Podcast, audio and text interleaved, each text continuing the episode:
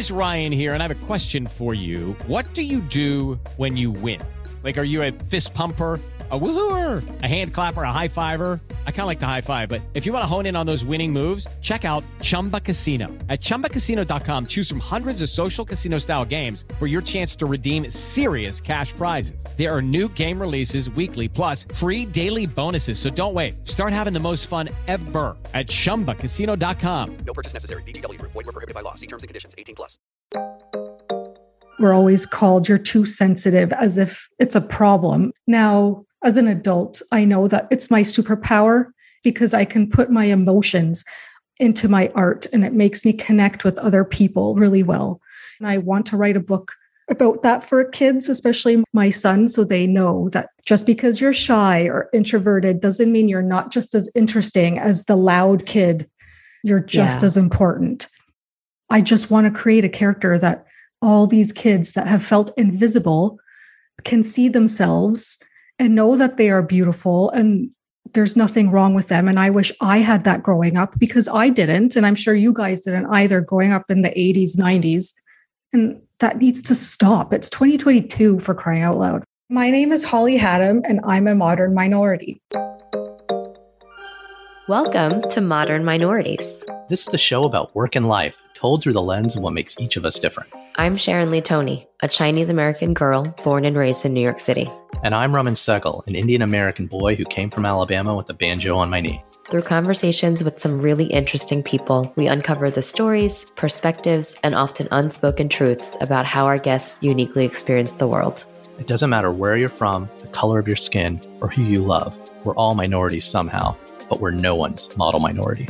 This is a show about all of you for all of us.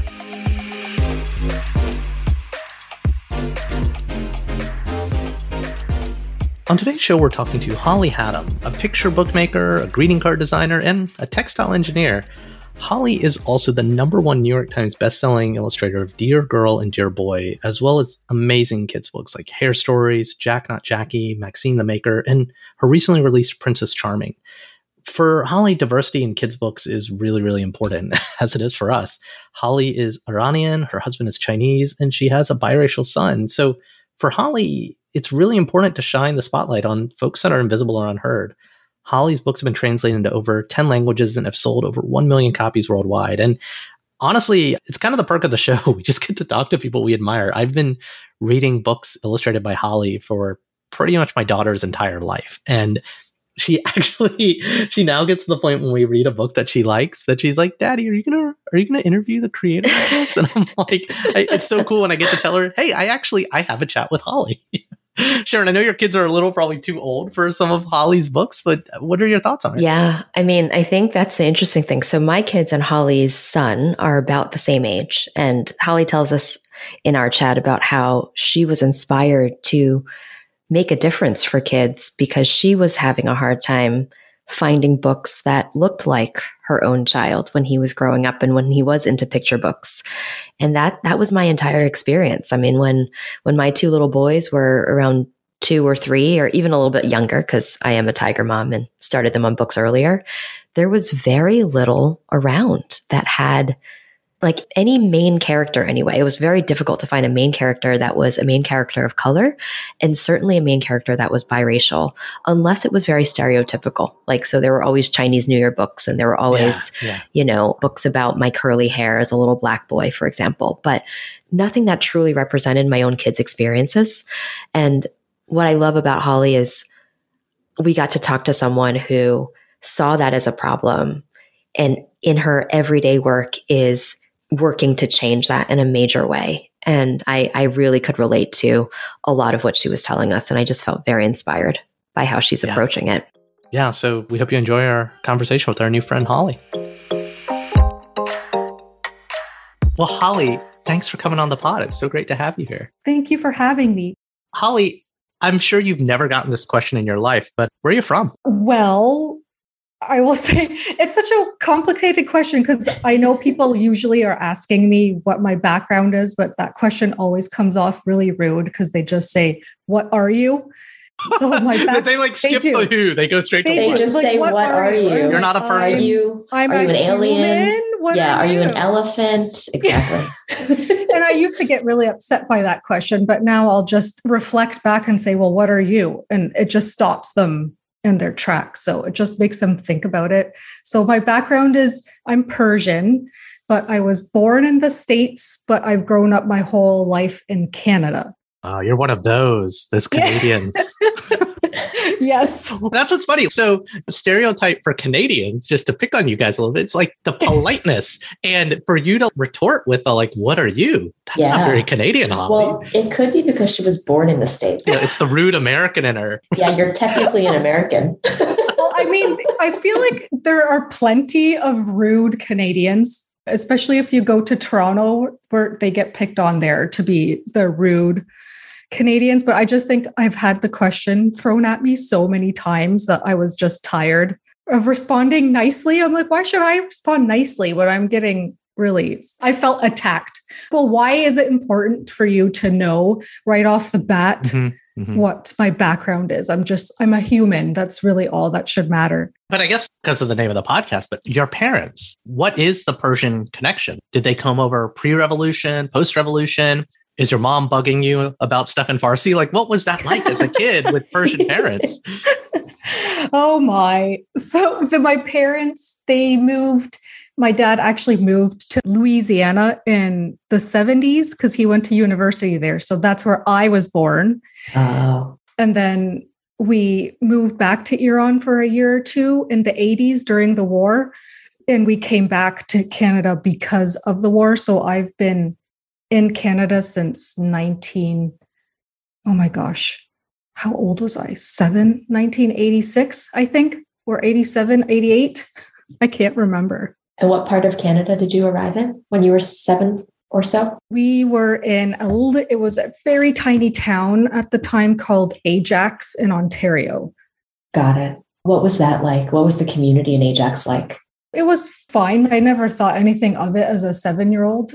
It's weird because living in Iran for two years, I just spoke Farsi the whole time. So I had lost any of my English that I had grown up speaking. Yeah. So when I came back, it made me that much more of an outcast. And I still have a newspaper clipping of myself in grade two or grade one about the fact that I was a Persian girl living in Ajax and I was learning how to speak English. But now that I look back on it as an adult, I think that's such a weird article.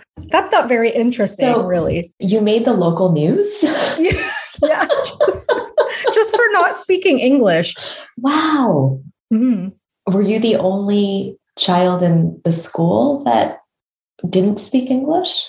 Yeah, Ajax is not known for its diversity. It's Right. I think it's better now. It's much better now. But back then in the 80s, I was probably I don't remember any other brown kids yeah. in elementary school.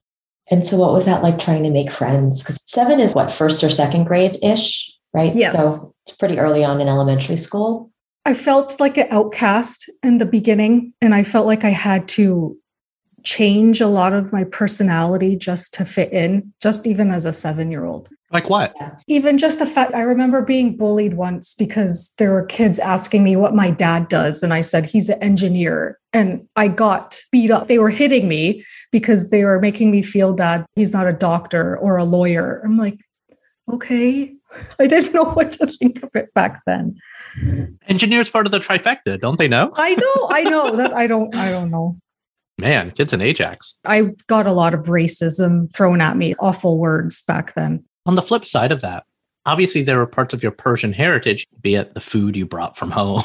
the thing, what were the Persian parts that you chose, or you almost out of survival, you were choosing to hide or not bring to school? It was all of it, all parts of my culture and who I really was. I hid it for a really long time up until I was. I feel like I just recently started to really open up about it just because if someone asked me where I was from and I said, I would never say Iran because it opened up a can of worms. I would always say Persian because for some reason I didn't get as much judgment as if I were to name the country. So I always had my guard up whenever we would go on a family trip to the airport. My dad would always get stopped and pulled aside just because of his name.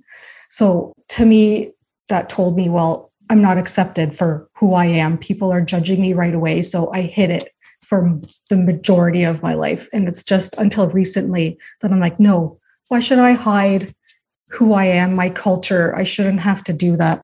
Yeah. As a kid, I was really into comic books, right? Still am. So I guess I'm still a kid. But same thing the smells and the food and the loud Bhangra music that my parents would play at home or the bhajans. And I almost treat it like a secret identity, but not like a superpower. It was like a secret identity that I had to keep in my house. It couldn't come out. I'd rather go play at other friends' houses, not have them come over because then they're going to yes, find out the. Yes. But then something happened and I remember I was in college. Sharon, I don't know if you know this story.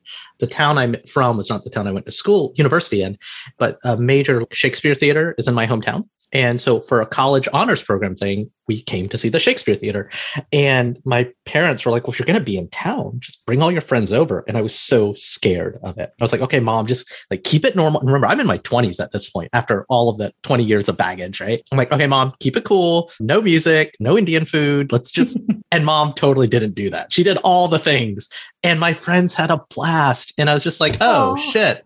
Why didn't I have that experience in my teen years, all the like, kind of self-loathing and self-hiding could have gotten out of the way. Did you ever have, I guess it's such a pointed question, but those moments where you did let people in to kind of see the Persian side of you, or is it just only kind of a recent thing? No, I had my close friends. My best friend, she was from Romania and she didn't move to Canada until she was 13. And so our, she fully understood my culture and her parents were strict like mine were. And so we just had a better understanding of the way we were raised. So, yes, I had friends in my life that knew, but the majority of people didn't know the extent of my life at home. When did you leave Ajax? So I've moved around a lot. When after Ajax, we moved to Waterloo, which is where I am now. So I've made a full circle. But after Waterloo, I moved almost once a year in my 20s until we, I just made my way back home during the pandemic. And home for you is back to Ajax Waterloo, Back to Ontario. Waterloo. Yeah. Yeah. At what point did you overcome, or maybe, I mean, because you said recently you started to realize that you didn't want to feel like an outsider anymore, or that you realized you didn't have to feel like an outsider anymore. What changed for you? I felt like it was taking so much of my energy to hide that aspect of who I am. And just because I'm doing kids' books to bring Mhm. diversity to books. And I thought that it was not a good thing of me to hide who I am. I needed to show kids to be proud of where they come from and what they look like. So that's when things switched for me, especially since I have a son who's biracial. He's half Persian, half Chinese. So I never want him to grow up feeling like he has to hide that part of who he is. Yeah. How old is he now? He's eight. He's eight. It's interesting, right? It kind of, your journey is one where it makes me think of a saying that was told to me in the beginning of my career, which is dress the part. And I would have thought when you had said that recently, and recently is such a broad term, that you came to that realization, I would have We're old, that happened. I know we are old, but Holly's not. We are. Uh, I'm old, please. I think we're probably all about the same age.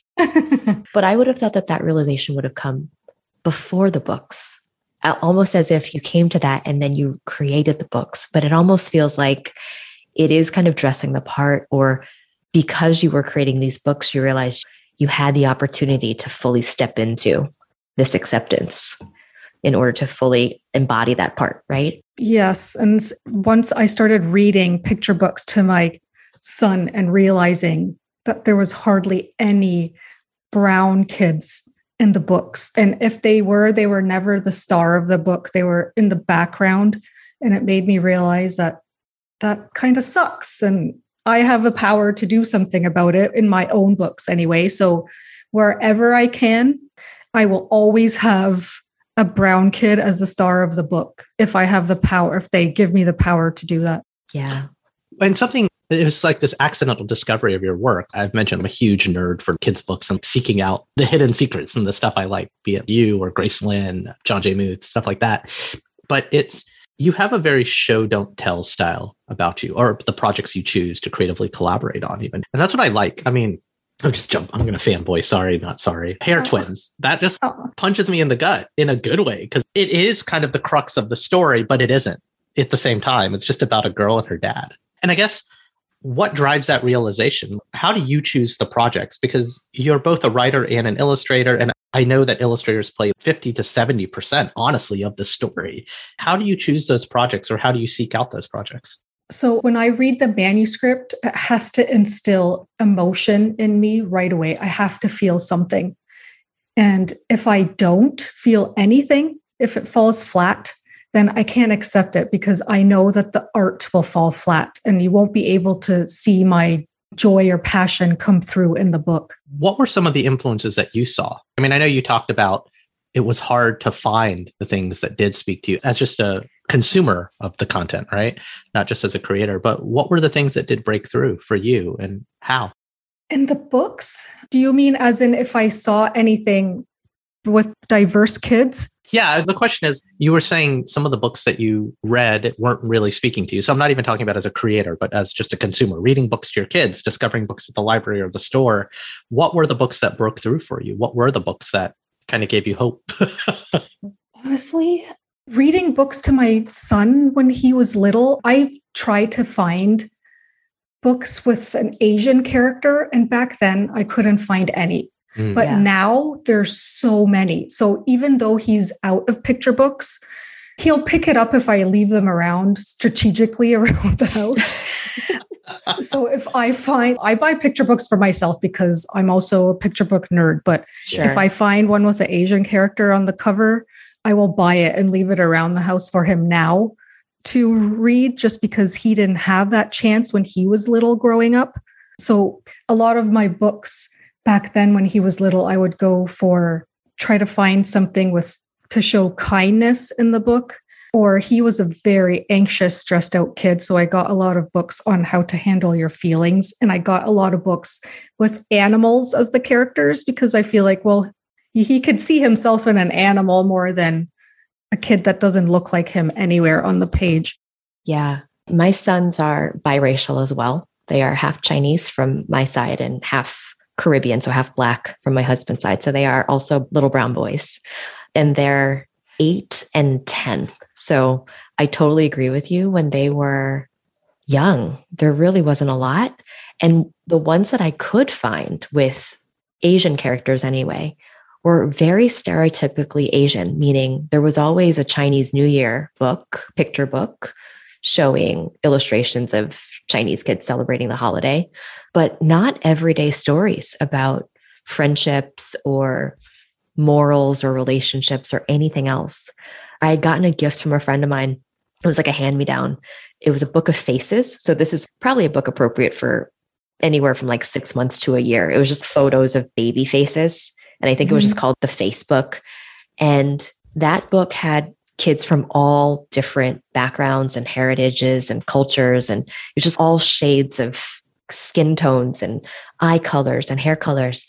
And she had given this to me when I was pregnant. And I didn't realize how important that one photo book was going to be because that was truly out of all of the books that we had in our house, the most diverse book, picture book, showing kids from just all countries and different noses, different eyes. And it was kind of like a book that pointed out different features. So it was kind of, these are your eyes. And you saw eyes of different colors. And this is your hair. And you saw different textures and different shades. And back then it was very rare, Holly, because our kids are right about the same age. It's pretty Yeah. incredible.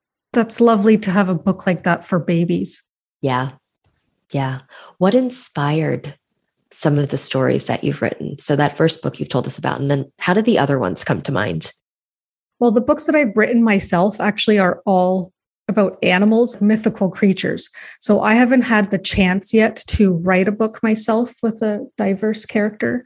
But lately, the majority of books that I accept as an illustrator has been really culturally diverse. Like Hair Twins was one of my favorite books to do. And I love the author so much. We've become really great friends. And that book was the most meaningful to me. So I am very picky about what kind of books I take on just in this part of my career that I'm lucky enough that I can do that now. So I don't just accept anything that comes my way. To me, it has to have a meeting, and I like to create change in any way.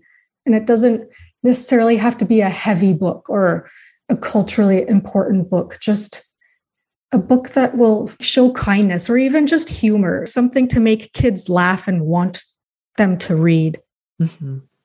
Well, it's interesting, Holly, because I think it was kind of what Sharon and you have both been talking about as a relatively new parent as well. I've had to seek these books out, right? And there's a handful, kind of the same way you chase directors or writers, same thing in kind of kids' literature and picture books and even comic books. And again, that's changing. It really is. And it's changing faster and faster in a good way. We've had some of these authors that we've been able to have conversations with.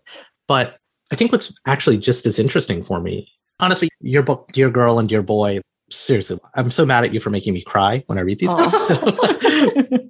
So. but then other books, and again, I hate to say it, reading these books to my daughter, my brown daughter, reading Hair Twins, and while I'm not a mm-hmm. Sikh, I get it. In Dear Girl, I get it, right? The world is kind of somewhat stacked against her. Even some of the news coming out of the United States political sphere right now has really got me upset about the world she's going to inherit. But then it's also about reading books that my daughter doesn't understand or relate to, where my daughter is the majority opinion on minority. So in the book that, man, just completely, when we booked you, I went to the library and I got all the other Holly Hatam books that I had not read. And one of them was Jack Not Jackie. And the book is about, I mean, it's about gender identity.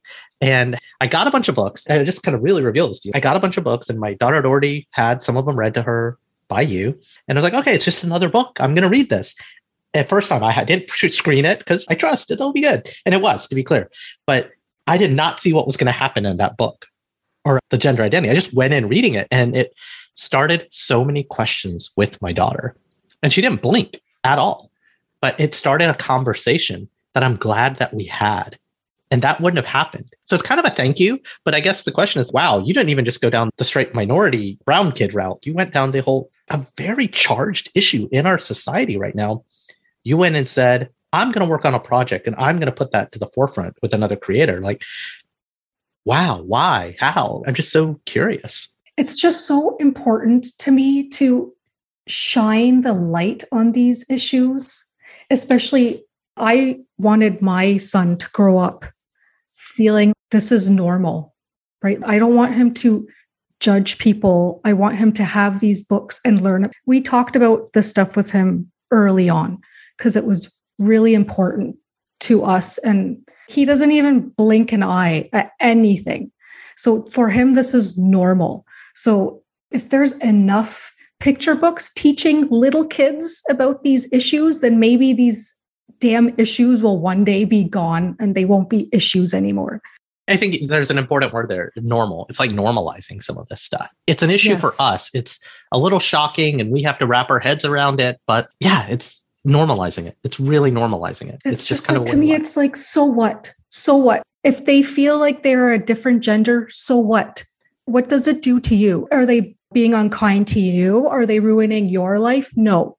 Let people live how they want to live. They are who they are. It mm-hmm. doesn't matter. It just doesn't matter. That's beautiful. In your collaboration process, when you're first concepting out the illustrations or how you're going to depict the story. Have you ever run into pushback on how you want to represent the kids, the characters, or anything else in the books? Yes, I have. It's not as often now. Publishers now are, everyone's looking for more diverse characters in books, but I have, but I push back. I won't go down without a fight. If they say no, I'm not just going to take it and say, okay. I'm going to come back with my story and why I think it's really important. Yeah. I mean, without naming names, but I'm just genuinely curious what is the friction and what is the pushback in the world? And I ask that because we like to assume everyone's kind of on the same progressive spectrum sometimes, and they're not. The reality is the world's not as far as we thought it was. Racism did not end in 2008 with Obama. It was just how is the pushback even articulated? Because people who do pushback, they don't think they're in the wrong. And just like we all think we're good and just people, but what is the articulation of the pushback, I guess? I've just had people ask me, well, why are we making this character a person of color? It's almost as if they're searching for a reason. They're like, well, maybe we don't need to do that. It's unless there's a reason. I'm like, but why does there have to be a reason? Why can't it just be a character that's brown mm-hmm. with her own or his own story? Mm. There doesn't need to be a moral to the book or mm-hmm. anything like that. It's just, I just want to create a character that all these kids that have felt invisible can see themselves and know that they are beautiful and there's nothing wrong with them. And I wish I had that growing up because I didn't. And I'm sure you guys didn't either growing up in the 80s, 90s. I never saw myself on TV or in books. And that needs to stop. It's 2022 for crying out loud. Yeah. I've been thinking a lot about representation. It kind of goes two ways, right? It's the black kid seeing Black Panther or Miles Morales, or the brown girl seeing Kamala Khan, but it's also equally so. It's the white kid seeing Black Panther or Miles yes. Morales. It's the black kid seeing Kamala Khan, right? That's just as important to kind of the normalization. It's the straight little kid reading about a trans kid, honestly. Yes. Yeah. Yeah. Have you had to do things beyond your work, but in your career? Have you found that you've had to do things to kind of fit in, to kind of fit the norm, to move ahead? Actually, no. Moving into kids' books was really seamless for me. It's what I've always wanted to do as a little girl. I always knew that. But along the way, I lost confidence in my art. So I didn't even attempt to go to school for illustration. But now that I'm in the world, I've never been by anyway by editors or creative directors that I've worked with, I've never felt like I needed to conform or change who I am or hide who I am, which has been wonderful. Did you um, know you were going to be an illustrator when you were younger? What did you think you would be when you grew up? I either wanted to be an illustrator, a writer, or work at Disney. I assume not in a Snow White costume as an animator. no, as an animator. Yeah. I used to sit and dream on Saturdays. I would watch Beauty and the Beast every yeah. Saturday and drive my parents nuts. And I would just dream about working at Disney one day. Is that dream still alive? I actually, in was it 2020, I got to work with Disney on a project for a show. So I've accomplished all my little girl dreams. What are the dreams now? What are the projects that are out there, the types of stories that you want to see told, that you want to be a part of, that you want to be at the forefront of? It's so hard for my son to, yes, I can find books about his Asian culture. Actually, I've never seen a book about Persian culture, so I should put that on my list. But since he's biracial, I feel like it's just so hard to find a character that he can completely relate to. So, and I don't know if that's a story. I've been trying to write a story about my son. So at least that is out there. So I just want to keep creating diverse books and books about anxiety because it's something that I deal with in my life. And my son has been an anxious little kid since he was a baby. And I feel like we are judged for that too. A lot of people, even my family, can judge my son for who he is. And we're always called, you're too sensitive, as if it's a problem. I used to think it's something I should be ashamed yeah, it's, of. It's you're too shy. It's, it's a feature. You're too sensitive. But now, as an adult, I know that it's my superpower. It makes me a great artist because I can put my emotions, those big emotions, into my art and it makes me connect with other people really well. And because I'm an introvert, I know how to listen and that allows me to connect deeper too so i know that this is my superpower now and i want to write a book about that for kids especially my son so they know that this is their superpower. And just because you're shy or introverted doesn't mean you're not just as interesting as like the loud kid the kid who plays sports. You're just yeah. as important. Yeah i think that's so important for kids to know and to hear nowadays and we're in a time where anxiety is prevalent at all different levels and all over the spectrum. I think that's a great topic for a book. I'm excited to see it when it's finally out. What's some of the feedback you've gotten? I would imagine that you probably get letters or just young readers that have seen your books. What are some of the things that you've heard about how your books have impacted the kids that you have created them for? Hair twins had a lot of impact. I would get a lot of messages from parents just Yeah. thanking thanking me for for this book and that it's their special culture and for their daughter to be able to see this in a book. And I get a lot of messages about Dear Girl still going strong. I think it's 4 years later that I'm constantly getting Yeah. emails and messages about how important that book is and parents are buying it for their 20 year old daughter so it's not even just for the little girls so it, that's wonderful to see.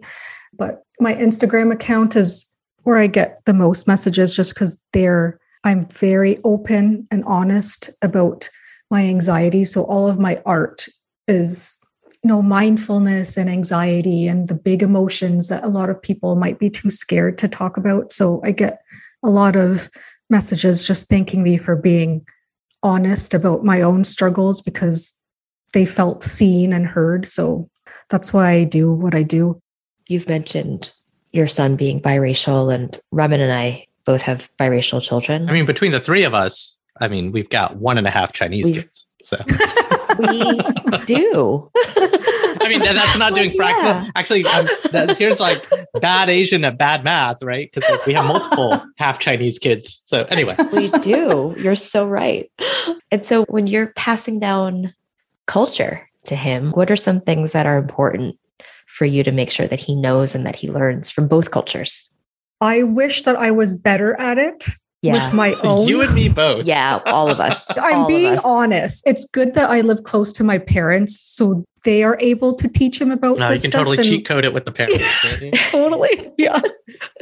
So, yeah, like I'm trying to be better. It's awful. The other day, he had to, for school, write a report on our family's different cultures and traditions. And he was asking about our Nowruz that we celebrate the first day of spring, which is our new year. Mhm. And I just, I could not answer his questions. I had to Google stuff. I'm like, this is terrible. And I don't want him to think that I don't know these answers. But I'm like, uh, I think I need to go to mom's house and get a lesson. I'm always Googling stuff. It's actually on the point where my kids are like, they'll ask me a question, they'll see my expression. They're like, Mommy, just Google it. I'm like, okay, thanks. thanks for letting me off the hook. so cute. I mean, we've gotten to the point on this pod where, and again, we've spun it out of even things that aren't part of our culture. But my daughter's half Indian, so is my son, right? So we have one Indian kid in the house and one kid in the house, by math. But I had to ask like real Indians about their Diwali traditions. And Sharon and I have done a couple of Chinese New Year's episodes for the same reason, because I do think my wife and I were literally talking about this last night about a dish. Her parents are coming to visit soon.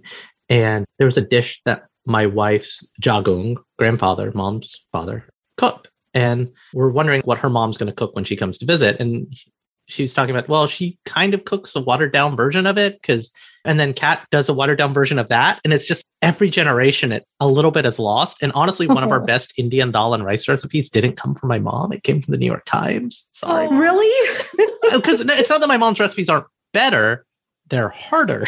Right. True. Yes. yes. Yes. so I I have less reps at it. I'm literally scared to make my mom's dish versus the New York Times one is like so much easier. I so understand. I don't make Persian food because it takes so long. And actually, in my wedding vows, I told my husband that I would promise to make him his favorite Persian rice. It's been 12 years later. I still haven't learned it. Oh, no. I'm like, well, mom lives right here now. She just makes it. I'm like, I, okay. the one Persian cheat code we do have in our house from a Persian grocery store we discovered nearby was the pomegranate syrup. So whenever we make like Brussels yeah. sprouts, like just American Mm. roasted Brussels sprouts, you just douse it with the pomegranate syrup. You're good to go. hey, it still works. That's delicious. This is the beauty of like kind of cross culture because it is the kimchi with the steak, right? It's the Right. achar with Mm. mac and cheese. It's the um man, fish sauce is just like heavenly and it can be Yeah. added to anything. right? Yeah, That doesn't have to be Chinese. I agree. I agree. We're mixing stuff all the time at home. It's a fusion. It's like we're all just creating fusion menus everywhere. Fusion children, fusion fishes. so, Holly, if we were to go back to Ajax, I love that name, by the way, because when you said it, it reminded me of Ajax, the powder cleaner. I don't know. no, I'd go back to Louisiana, man. I want to go back to Louisiana. How far back do you want to go? It's the I setup. will- Come on. I do not remember anything from Louisiana because I only was there till I was two. All right. Yeah. All right. So let's go back to Ajax. And we were to give your younger self some advice. What would you tell? What would you tell young Holly in Ajax today? I would just say don't hide yourself. Don't try to be like everyone else because that is so boring. It would have taken all of my stress and anxiety away growing up. Even to this day, as an artist, I have days where I don't feel like I'm good enough, that it's always there. Yeah. That's great advice. Be yourself. Be yourself, Be young Holly. Yeah, it's great.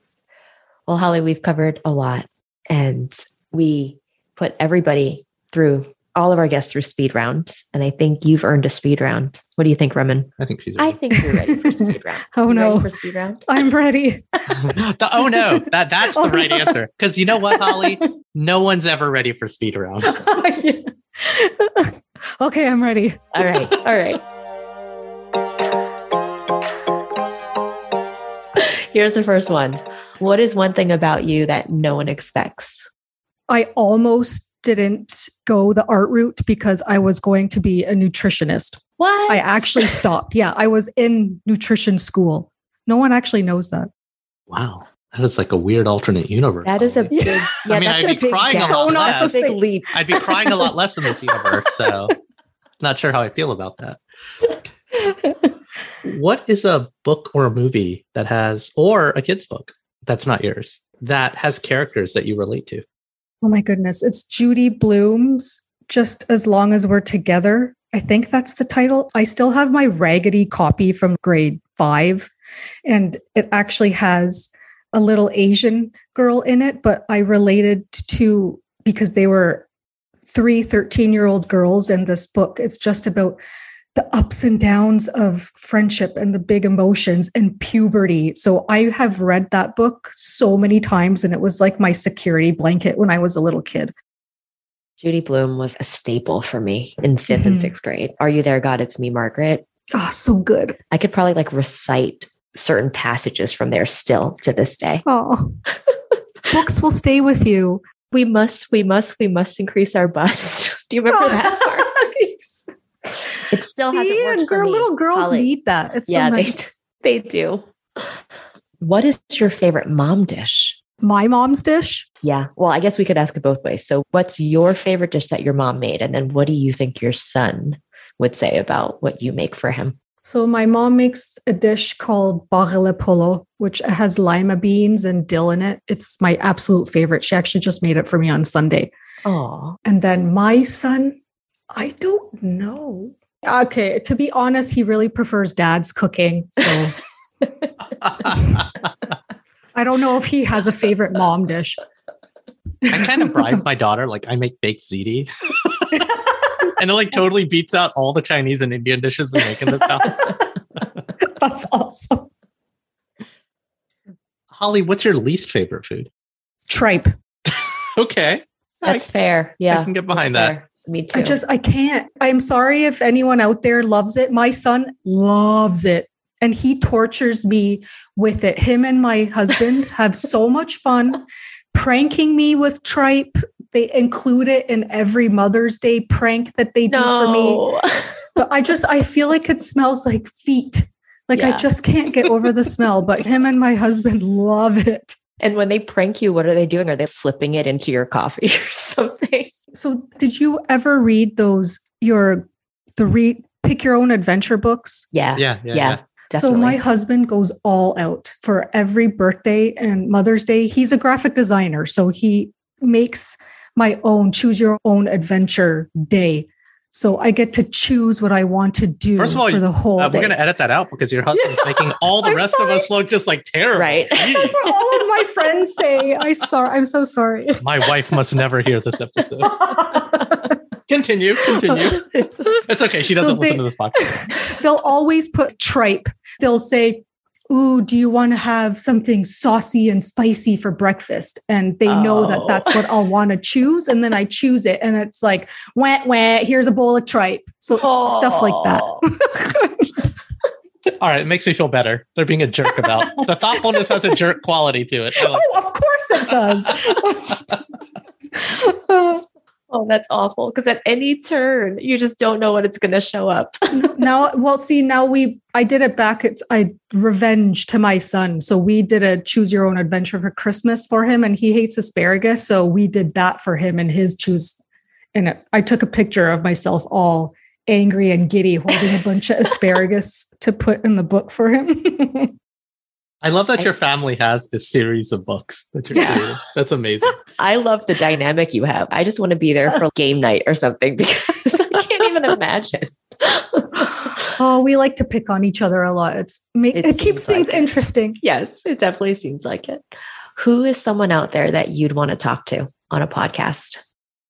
Oh, I think Oliver Jeffers. Oh wow. That's good.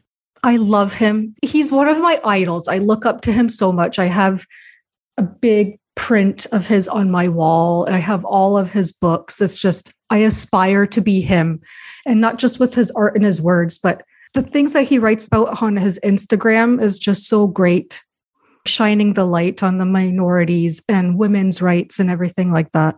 I'm literally going to go and follow him right now. Oh, he's so wonderful. You can tell he has that sensibility because obviously he works on stuff like the crayons books, etc. But there's just this thoughtful sensibility. Things like Here We Are and Lost and Found. Sorry, I'm nerding out because kids No, nerd out. Yeah, it's and just there's a, a thoughtfulness to the humor. Even the great paper caper had me in more stitches than my daughter, and my daughter was like, "Dad, you're weird." No, I understand. I love his favorite book is Stuck. It makes Oh me my laugh God. so hard, so hard every time. It's been how many years? How many times I've read the it over fire engine over? goes in the tree at the end. it's so it's so ridiculous. That's what I love about his books because they're just not all heavy and about a big moral. It's just there's some are just it's for pure fun. It's just ridiculous humor. I love it. so good. You have good taste, Thank you. Holly. Last question: What does being a modern minority mean to you? It means being proud of who you are and just teaching others of your culture and the specialness that you can bring to the community. That's great. Well, Holly, it's something you do every day. You show, don't tell in your work. And it's such a treat to just kind of go deeper with folks that we've been admiring for a while. I just thank you for doing what you're doing every day. And I cannot wait to see the next projects that you choose to kind of do and show us. Oh, thank you. Seriously, this was so fun. Thank you. Thanks so much, Holly. Thank you. And that's our show. Like what you heard? Please subscribe, leave a review, and a five star rating on your favorite podcasting platform. Now more than ever, people need to be hearing these stories. Please share our show with a friend or three. Want to learn more or got something to share? Visit modminpod.com or email us. Hi, mom, at modminpod.com. You can also follow us on Instagram and Twitter at ModMinPod. We'd love to hear from you. That's it for now. I've been Ramin Segal. And I'm still Sharon Lee Tony. Remember, we're all modern minorities out there. We'll talk to you soon.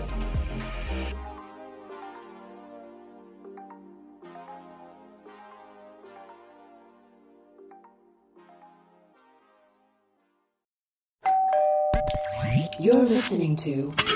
Whoa! Potluck. Lucky Land Casino asking people what's the weirdest place you've gotten lucky? Lucky? In line at the deli, I guess? Aha, in my dentist's office. More than once, actually. Do I have to say? Yes, you do. In the car before my kids' PTA meeting. Really? Yes. Excuse me, what's the weirdest place you've gotten lucky? I never win and tell. Well, there you have it. You can get lucky anywhere playing at LuckyLandSlots.com. Play for free right now. Are you feeling lucky? No purchase necessary. Void where prohibited by law. 18 plus. Terms and conditions apply. See website for details.